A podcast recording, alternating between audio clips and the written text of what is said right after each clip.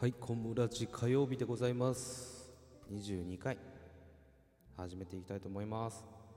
えーと、今日ちょっと配信が遅くなってしまいました。申し訳ありません。ということでやっていきましょう。えーと、今日のトークテーマですね。えーと、ちょっと面白いのも聞いたんですよ。えー現代ビジネスさんの記事で、うっせぇわを聞いた30代以上が犯している致命的な勘違い分かった気でいる年長者に言いたいことっていうなんかね記事があってこれ見ててネットニュースでね。で「うっせぇわ」っていう曲があるんですね。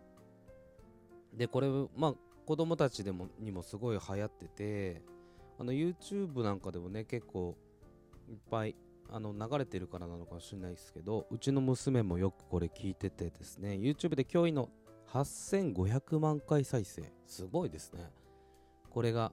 えっ、とまあ流行っているんですけどまあ親御さんの中には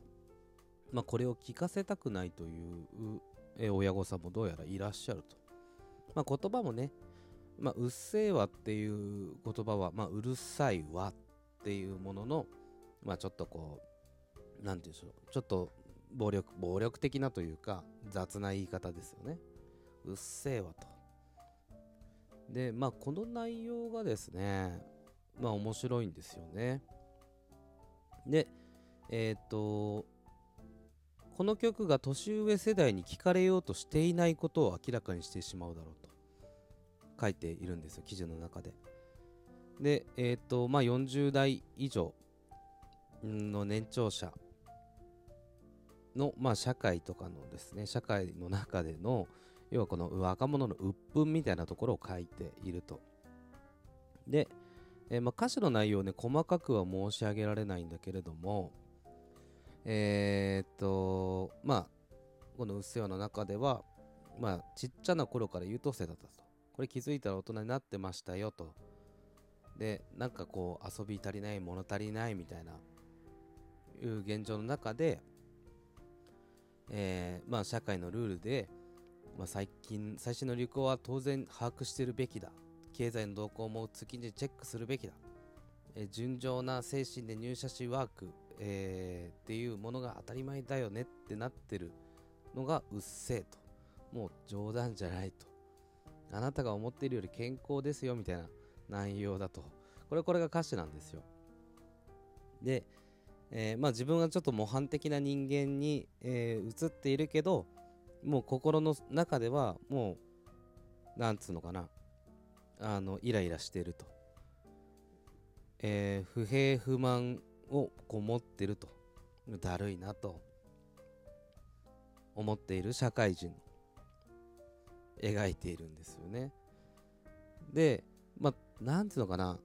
こう今と昔というのをちょっとこう比較するとですね。まあ例えばまあ尾崎豊さんの曲でね盗んだバイクを悪で走り出すとかう十何歳からタバコをふかしているとかなんかそういう犯行の仕方っていうのが、まあ、今の現代ではあまりないと私は思うんです。で特にやっぱり20代の子とかうん若い子に見えられるのはまあ我々が20代の時だった時よりもよっぽどお利口だし頭もいいと思うんですよ本当に。これは本当にまあ私が肌で感じることだしあのよく教育されてきたんだろうなっていうのがわかる。よっぽど我々の世代の時の、まあ、新卒社会人だった時の方がよっぽどできていなかったと思うし頭の中も幼稚だったと思うしうーんなんつうのかなこう会社にこうまあ馴染んでいこうという気持ちがそこまでうんなかったのかなと。だけど今の、まあ、現代の20代の子たちは、まあ、お酒もねほどほどにしか飲まないしタバコも吸わないし、えーもう教養もよくたくさんあって、えーコミュニケーションもある程度と取れると。ででもその中でうん。まあこの歌詞にも書いてあるようにそう見せてるけどなんか鬱憤が溜まっているっていうようなものがあるのかなというところなんですよ。であのそれこそ17歳の時にやんちゃしてきたとかっていう子っていうのは本当に少なくなっているしうん。まあ、もちろんその社会問題でねあの陰湿ないじめみたいなものは、うん。まあ、我々の時にももちろんあったけれども、うん、LINE いじめとかねそういう SNS いじめとか SNS でみたいなことがあることはあるけど我々の時代はもう直接いじめをしていた。もうそれこそいじめがひどい時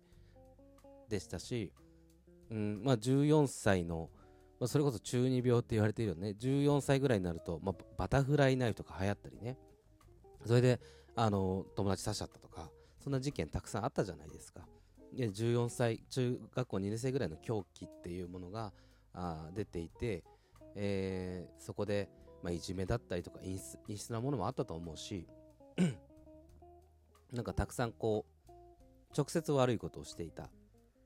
と思うんですけど、まあ、それがちょっとこうねインターネットとかの方に推移していったりして、まあ、いじめももちろんあるかもしれないけどよっぽど我々の時よりそれでも少ないと思うしお利口に育ってきてると思うんですよだからそのなんつうのかな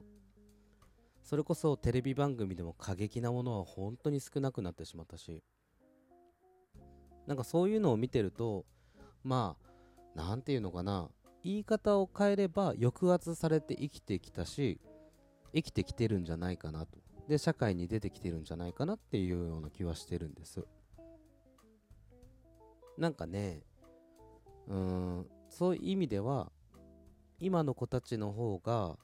そのストレスを多く抱えて大人になってるんじゃないかなっていう部分があってちょっとしたやんちゃっていうのもなんかこう許されないような風風潮があったりとかしているような気がするんですよね。でそんな中で、まあ、この曲がこう流行るっていうやっぱ理由っていうのはやっぱそういうことなんだと思うんだよねお利口に育ってきた。でお利口に育っているように見えてるかもしんないけど心の奥底ではうっせえって思ってると。あのおっさん酒なんかの特に飲み会のね場とかでねあのあのもうなんかその社会のルールとかをさコツコツと語る大人とかいるじゃないですか。でもうそれこそね私が前に勤めていた会社なんかはどっちかというとかなり体育会系だったのでそういうねあの酒はこうやって継ぐもんだとかこうしてこうやれとかうるさかったなと思ってですね。まあ変な話ですけどそんなのどうでもいいじゃんっていうことをコツコツと教えられてた気がする。で私は本当そう、なんつうのか、確かにその社会のマナーとして、これは最低限やんなきゃダメだよみたいな部分っていうのはあるとは思うけれども、そんな飲み会の席でさ、うんと、ビールのラベルを上にして継がなきゃいけないとかもどうでもいいじゃん。必要ないでしょ。そんなことを社会で教わったって何の得にもならないし、なんかそれをなんか説教してる大人って俺はどうなんだろうって思うけどね。あの昔は本当にそういうのありましたし私もビールのラベルは上にして継いでますしね今もね。だけどそれを例えば後輩がそれをやってなかったとしても言わないな。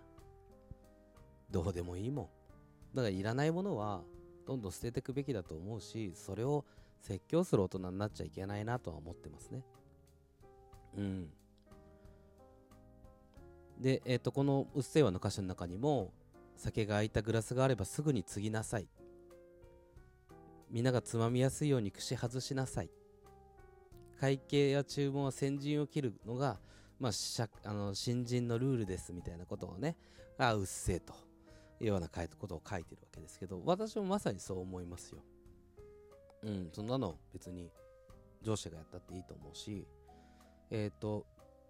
私はあのそれこそ外資の会社にいるんですけど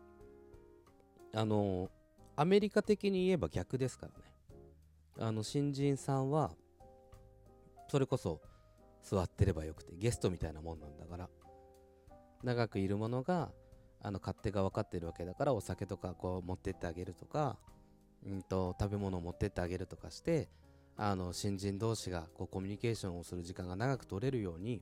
こう新人がいろんな人とこうお話ができるように上司がお酒つまみをこう提供してあげるっていうのを今やっていますね。で私もどっちかってそっちの立場なので飲み物がなかったら何か飲むって取りに行ってあげたり聞いてあげたりしてるような立場ですね。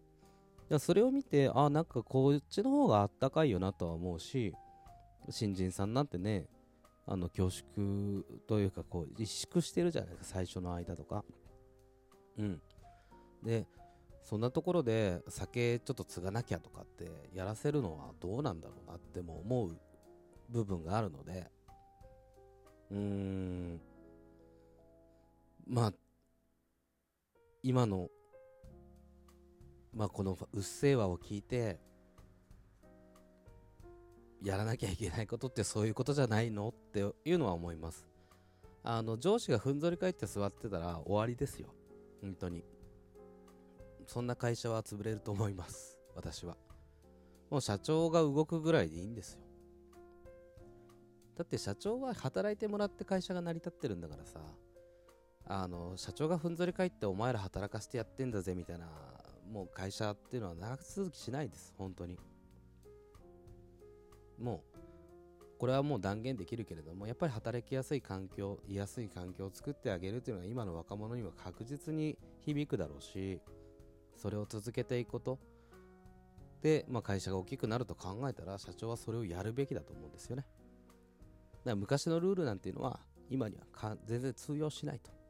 私は思うので、まあ、これはね私の私も肝に銘じていきたいと思います。はい。ということで21回。あっという間ですね。12分ね。ということで、えー、小室でございました。また明日。